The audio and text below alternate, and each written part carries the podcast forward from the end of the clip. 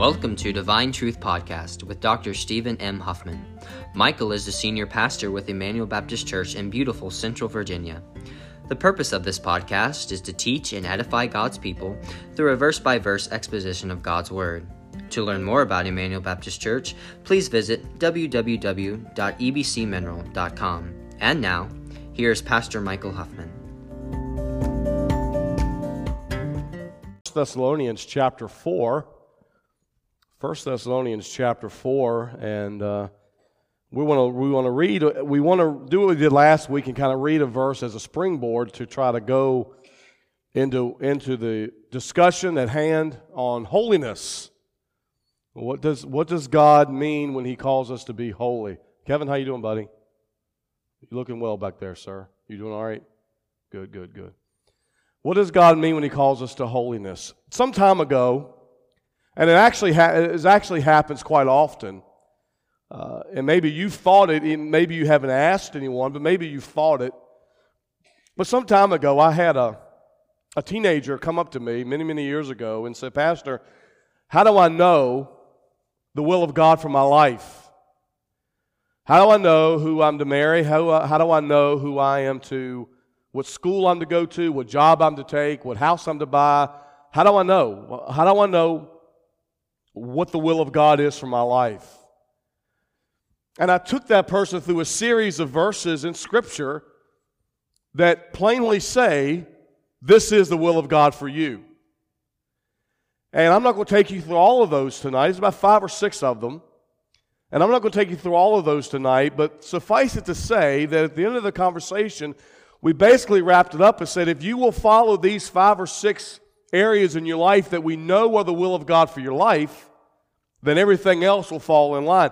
You don't have to worry. If these five or six things in your life are true, you don't have to worry about making the wrong decision on those issues that are silent who you should marry, what job you should take, because you'll so, be so in tune with the desire of God for your life that you're going to make the right decision. And one of those wills that we know is from God that I went over with this person is found in 1 Thessalonians chapter 4 and verse number 3, where the Apostle Paul says, For this is the will of God, even your sanctification. And one of the things that we know as believers is without question the will of God is that we be holy, is that we be set apart, that we be different from the world. We don't have to sit back and pray, you know, Lord, should I be sanctified? Should I do this? We know beyond any shadow of a doubt, because it's the plain reading of the text, we know that the will of God, at least one of the wills of God for our life, is that we be holy. So if you've ever wondered, or will wonder in the future, or will be asked in the future, how do I know what the will of God is for my life? Well, you know that it is the will of God that you be sanctified, that you be holy. We know that. And so, what we're discussing here, folks, is we're discussing something that is the will of God for your life. We're not discussing something here that's optional. We're discussing something here that is a command. We know that it is the will of God for our life. And we began to talk last week about the conscience as a courtroom. And we saw that our conscience is the key player in our victory over the flesh. And if we lose the battle inside, we're going to lose the battle outside. Because the conscience acts like a court reporter. It gives in precise detail every single thing you do, right or wrong. The, court, the uh, conscience acts as a defender, a prosecutor, a judge. And so the conscience really is a courtroom. But I want to pick up from that tonight. And I want you to keep in mind, too, a verse in Ephesians chapter 3, verse 10, where Paul says that we are his workmanship, created in Christ Jesus, what? Unto good works, or literally for good works. God's purpose in saving us, folks, was not to bring us to heaven. If that was God's sole purpose in our redemption, then he would have brought us to heaven when we got saved. That wasn't God's full intentions of say, in saving us. God's full intentions in saving was, was us was to raise up a people unto his name and conform those people into his image. That's our purpose in being saved, is to be conformed into the image of Christ. And Paul says, We are his workmanship, created in Christ Jesus for good works. Let's go to our second point, and as we want to go on from here, let's talk, talk about the companion of the conscience. The companion of the conscience. The conscience, folks, is an essential device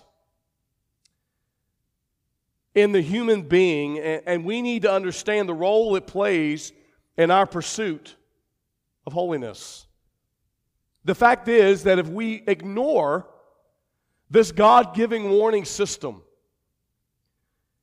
we are on the path to spiritual disaster. Paul said, I gave you this verse last week, I'll give it to you again. 1 Timothy chapter 1, verse 19 Paul says, Those who have put away a good conscience have made what? Shipwreck of their faith. I don't know if you've ever thought about pain as a good thing or not. Most of the time we don't. But pain tells us when something is wrong with the body. If you feel pain, something's wrong. And we don't think of that as a good thing but pain really is a good thing. Because pain alerts us to some kind of physical condition that really we would have otherwise have overlooked. But more than that, pain is a God given mechanism that keeps us from destroying our bodies. All of us have heard of the dreaded disease from the Old Testament, leprosy. Today, leprosy is known as Hansen's disease. Now, years ago, it was assumed that leprosy ate away at a person's extremities, that it was some type of virus, some type of flesh eating virus that ate away at the extremities.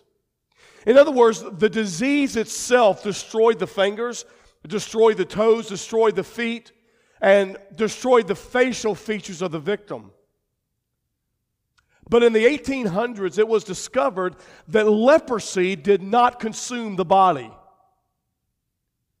But what leprosy does is that it destroys the nerve endings and the sense of touch. And so basically, what happens is a person that had leprosy over a person that has Hansen's disease, they will literally wear off their extremities. Victims, quite literally, will erase themselves because they cannot feel pain because their nerve endings have been attacked by this disease. You put your hand on the stove, if you've got Hansen's disease, you put your hand on a, on a hot burner on the stove and you can't feel it. And you literally destroy your hand because all your nerve endings have been destroyed by this disease. And that's a pretty good example of the conscience. Because, church, the conscience is a warning system. And the warning system is put in place so that we do not destroy ourselves spiritually.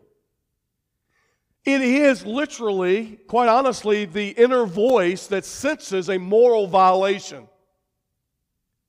Paul, the, the apostle, put it this way in Romans chapter 2, verse 14 For when the Gentiles, which have not the law, do by nature the things contained in the law.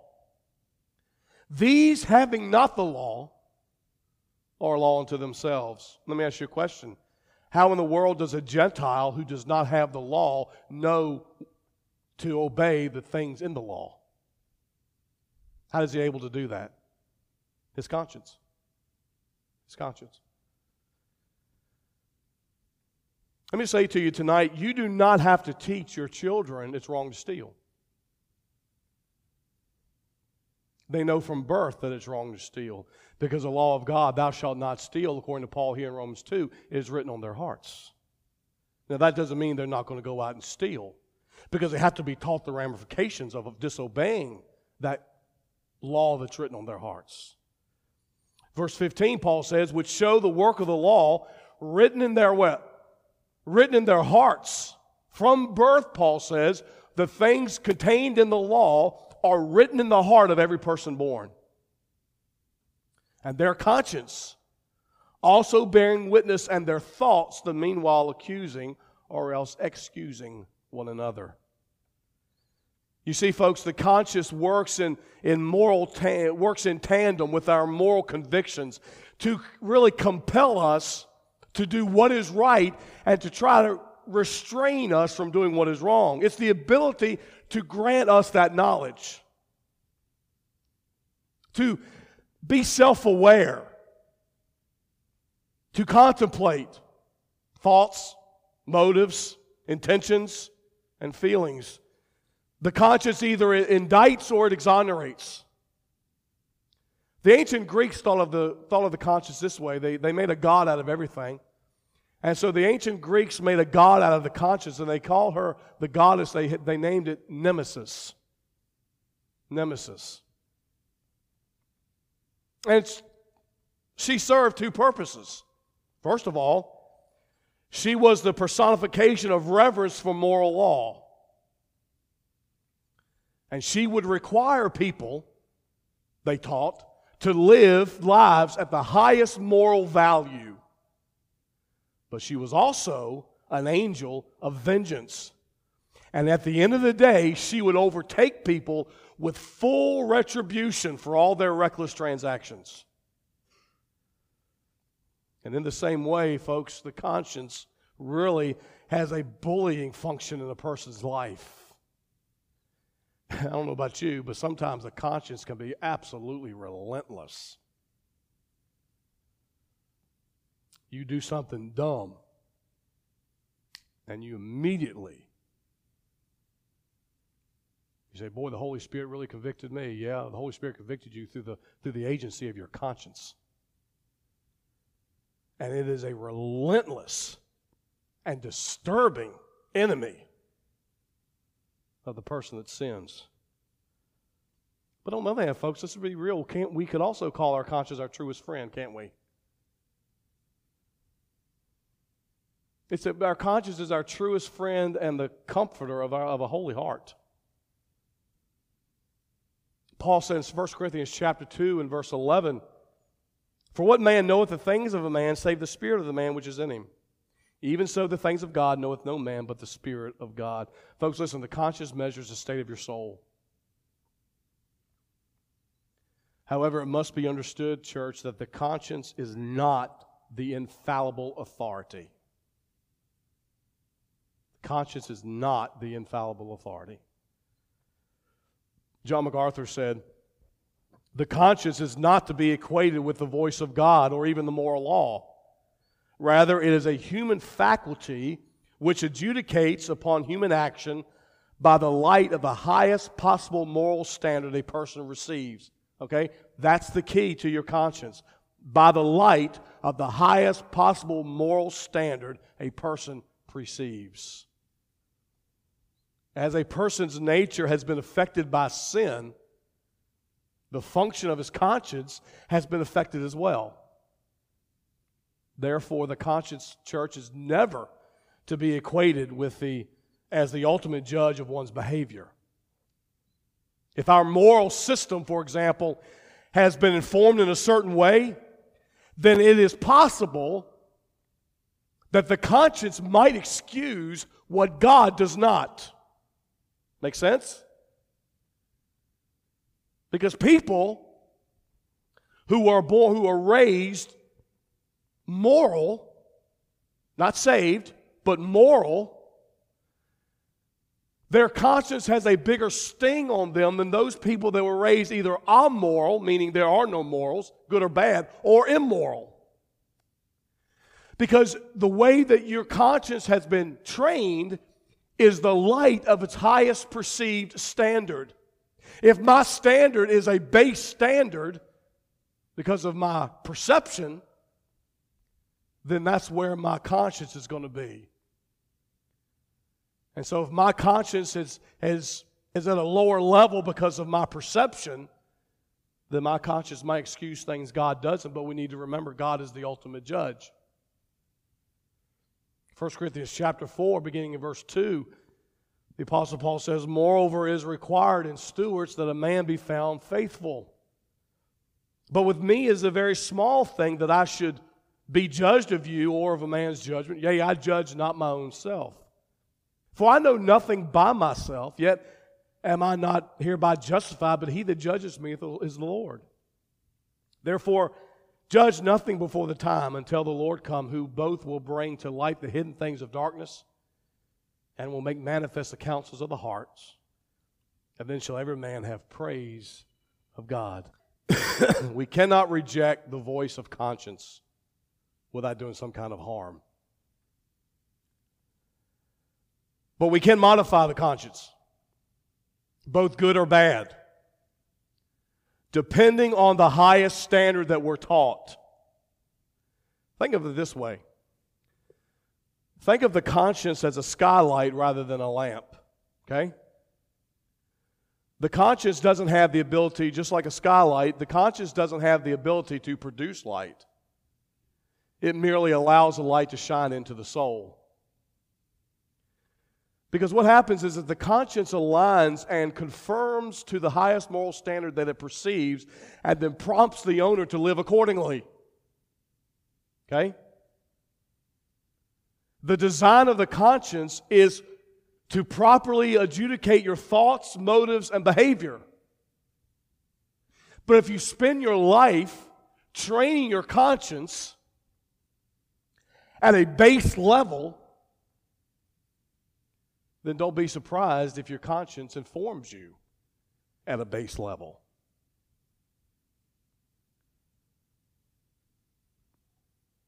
It just is, it's just like that altimeter and, uh, um, and radar on an airplane. It requires the right information to work properly. Let's go to point number three. We need to cultivate our conscience. So we know our conscience is a courtroom. It, it adjudicates us, it condemns us, it exonerates us, it indicts us. And we know that our conscience is trainable, formable by the highest moral level that it perceives. That's why parents need to give their child high moral levels, don't they? Because as your children are growing up, you're forming in them the highest light that they perceive in their conscience. And if you allow your children to live by a low moral standard, then you're training that child's conscience at a low moral standard. And if you train that child's conscience at a low moral standard at the beginning of their life, it's going to be hard pressed to raise it to a higher standard later in life because they've been trained so well at that lower level. And you and I do the same thing to ourselves, don't we? We constantly read the things we should not read, watch things we should not watch, listen to things we should not listen to. And all the while, we don't think that we're doing any harm to ourselves, but all the while, what are we doing? We're retraining our conscience, folks. You know why the Christian church has such a problem with living holy lives before the Lord? It's because we've done such a good job, job at retraining our conscience not to bother us with those type of things. Go away. Shut up, gringo, when we flip off the switch. And we don't listen any longer. I went up to a couple of the boys in the academy last week and I said, I got an assignment for you. Let's do one week from Monday, Nick, Zach. And that is this. Of course, I gave him the first answer tonight. Find me in the Bible where it says that sanctification is the will of God for our life. Well, I just gave you that answer. Okay? So you've only got two questions to answer. Then after you, well, three. Then after you find out, find where that verse is, then I want you to define what it means by sanctification. What does that mean? And then, third, what does God expect you to do to reach that sanctification? Then, fourth, and here's the killer what are you doing to hinder that?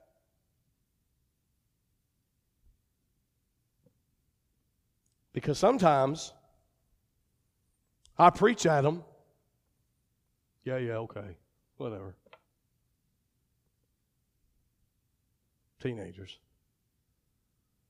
Yeah, whatever you say. Sure, sure, sure. Sure, Mike, sure. But I want you to write down. I want you to look in your heart, and I want you to write down what you're doing to hinder the sanctification that you just said God wants you to have. Tell me what you're doing. And then we're going to sit down privately and discuss it.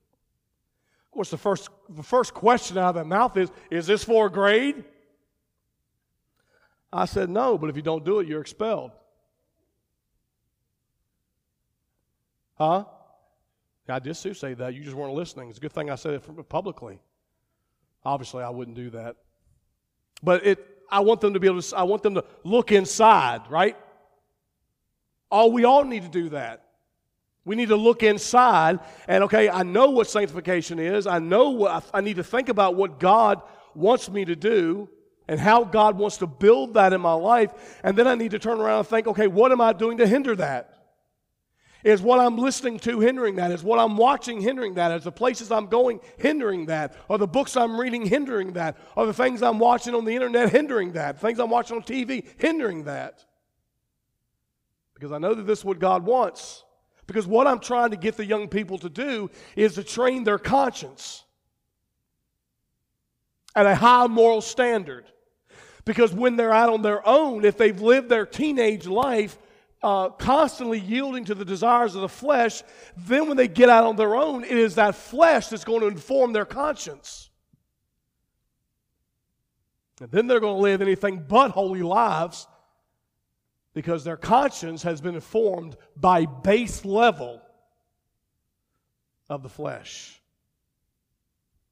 And as God's people, we need to cultivate our conscience. Everyone has a conscience, even Pinocchio. See? Jiminy Cricket. Yeah. Every time I see a cricket, I step on him. I can't imagine him being my conscience, but anyway. Well, I don't believe in reincarnation, so I'm okay. Everybody has a conscience.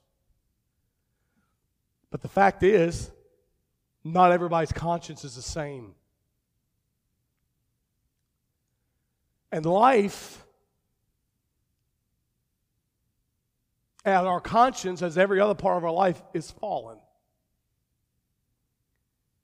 The Buddhist, for example,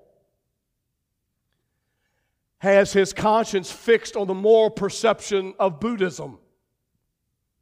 Likewise, Mormonism, atheism, or, or the agnostic and like I said before, we need to keep this in our mind that our consciousness are, they are fixed on the, on the right moral standard that we perceive to be. The, the moral standard of the Buddhist is going to be different than the moral standard of the Mormon. There's going to be a different moral standard than the evangelical Christian. And whether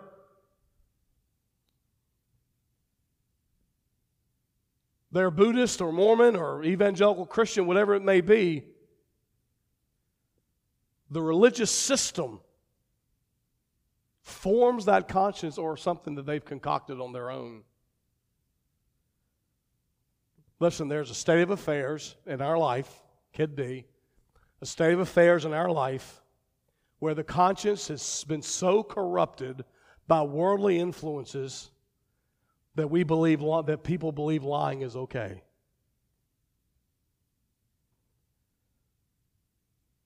In fact, there are some that have been so corrupted by moral perception that they think that there's something wrong if you're not lying. They have a defiled conscience in that area. It just it makes a hair on the back of my neck stand up when I hear Christians talk about a little white lie. Well, I just told a little white lie. No, you told a lie. But the problem with you calling it a little white lie is that your conscience has informed you that it's okay to tell that little white lie because you've informed your conscience on the base level. And you haven't built up that conscience to the highest moral standard so that you know that all, un, uh, all dis- untruth is a lie.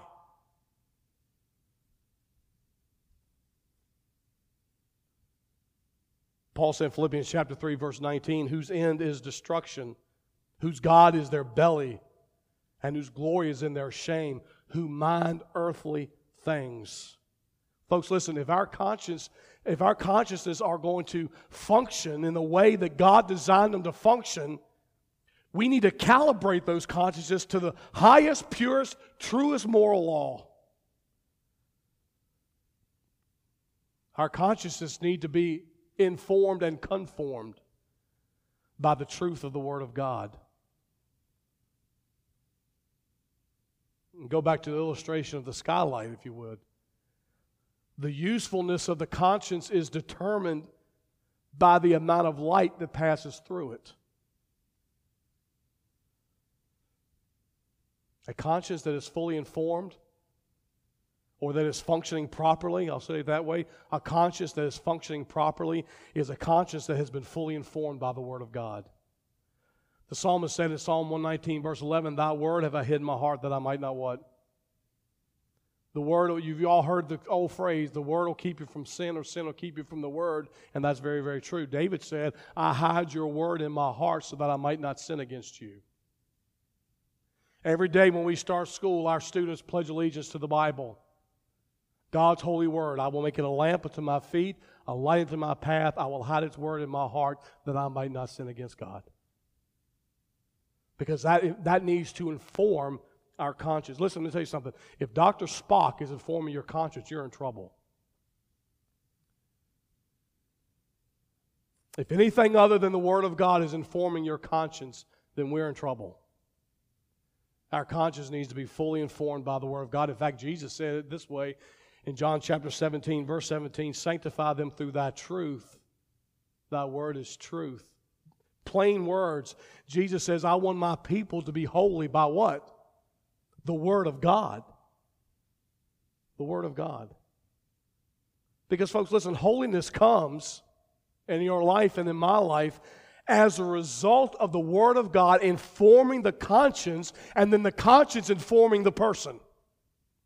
Make sense?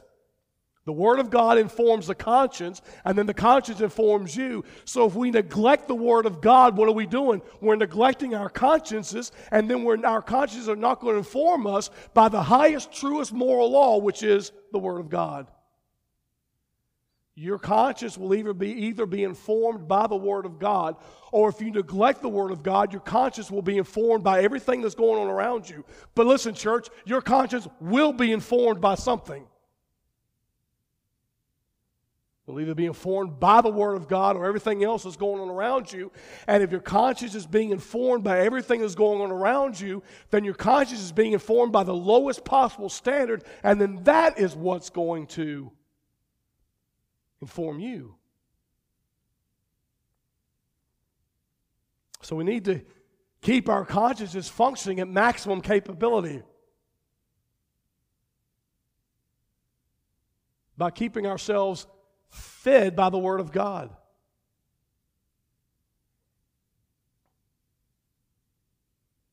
That's why it has always been my conviction that the Word of God is paramount here. And we don't waste time with drama and skits and emotional stories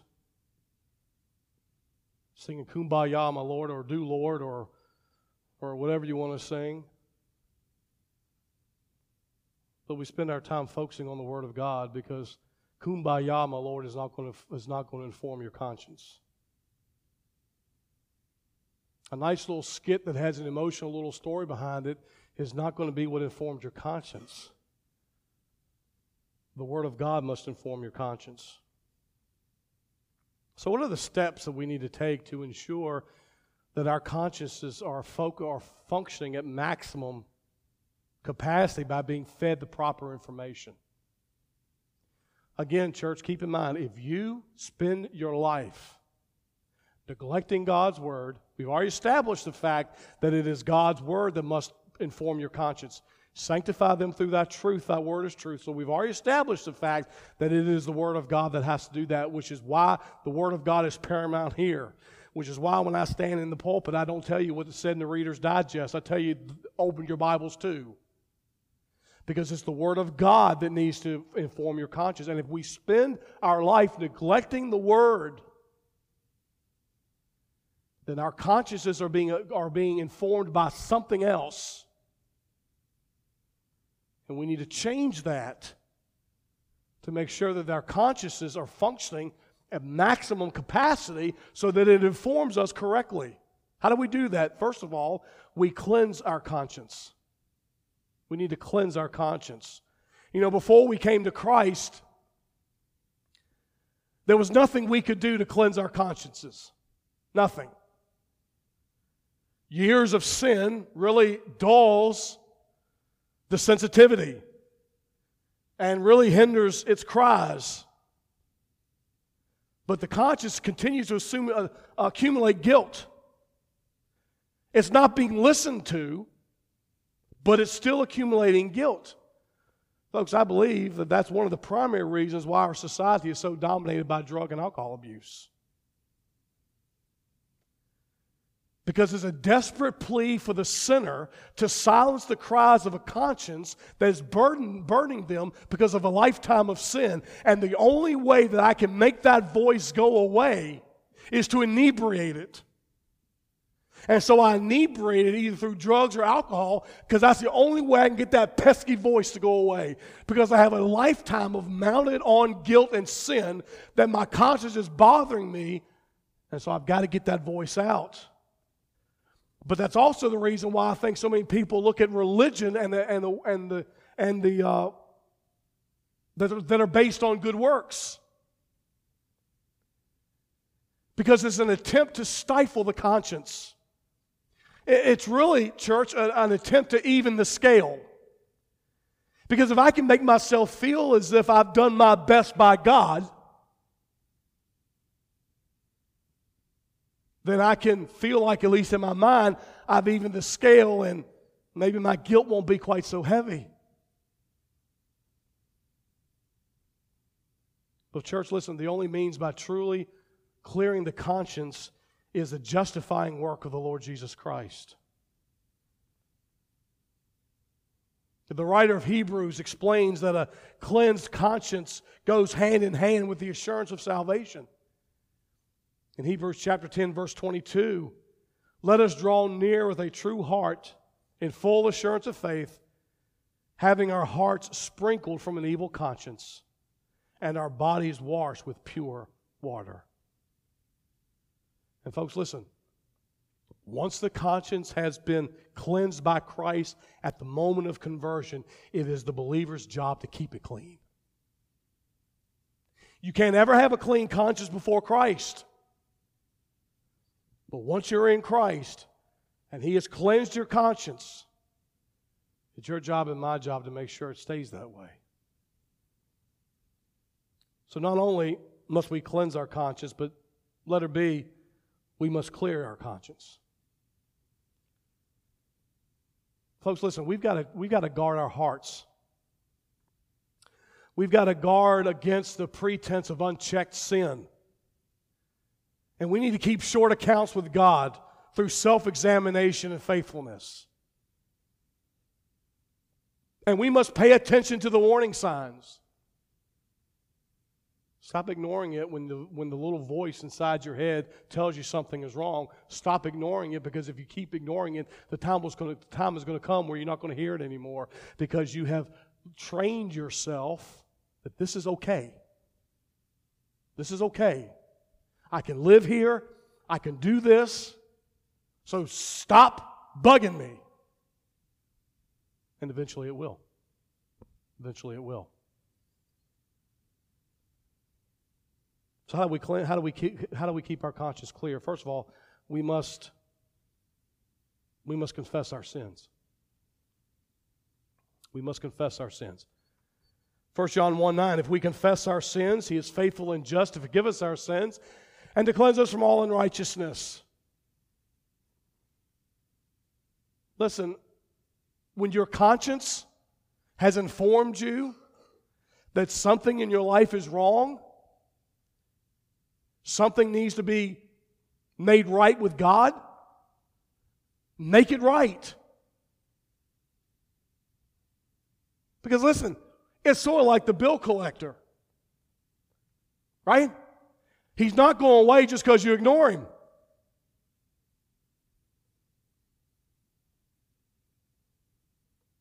The sin is not, the sin doesn't automatically become not sin because you ignore it. When you're convicted, confess it because Proverbs 28, 8, 28 13 says, He that covereth his sin shall what? Not prosper. But whoso confesseth and forsaketh them shall have mercy. The psalmist said in Psalm 32, verse 3 When I kept silence, my bones waxed old through my roarings all the day long. For night, for day and night, thy right hand was heavy upon me. My moisture is turned into the drought of summer, Selah. And then he says in verse 5 I acknowledge my sin unto thee, and mine iniquity have I not hid. I said, I will confess my transgressions unto the Lord, and thou forgavest the iniquity of my sin. Selah. So, how do we clear our conscience? By confessing our sins. We must confess our sins. But we not only must confess our sins, but we must confront. We must confront our sins. We must hack Agag to pieces. You remember that story? What Samuel did to King Agag of the Amalekites? Saul had too much pride and too much rebellion in his heart to do what God told him to do. So the prophet goes in, he takes a sword, and the Bible says he hacks Agag to pieces. I love it with I love it when you look in the Bible and you have the preacher with a sword in his hand. And that's what we must do with our sin. We must confront it.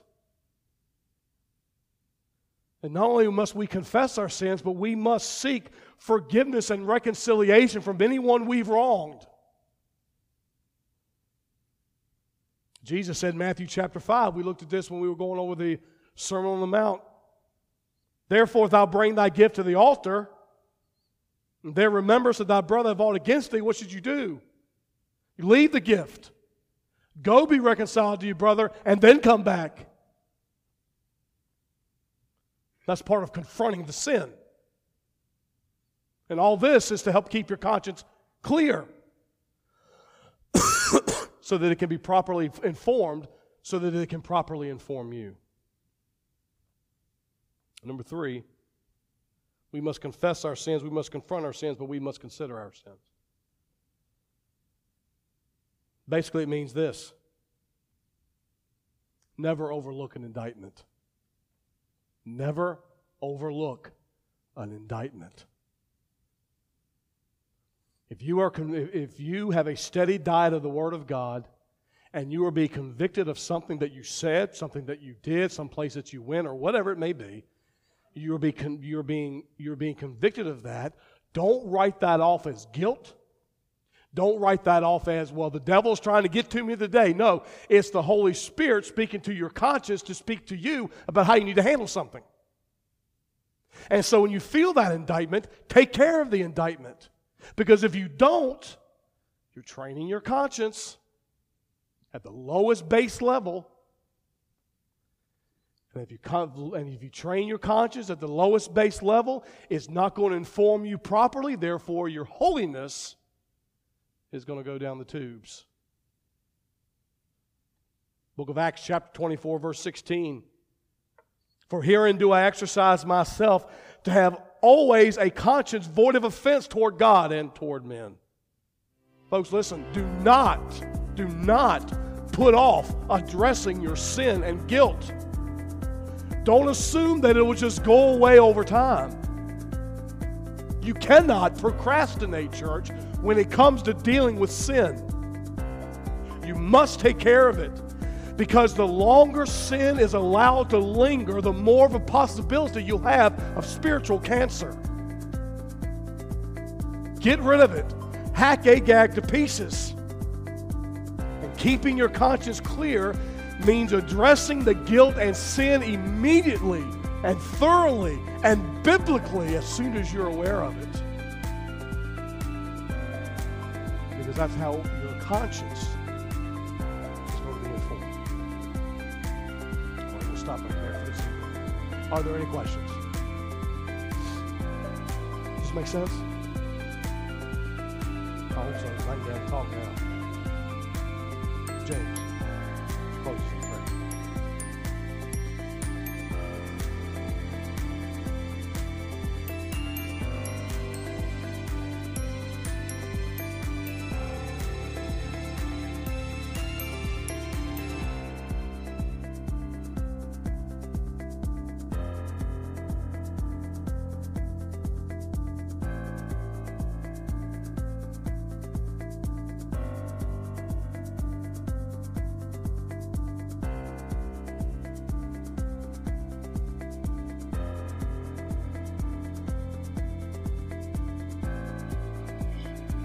Thank you for listening to Divine Truth Podcast. We pray that the exposition of the Word of God was a spiritual blessing to you.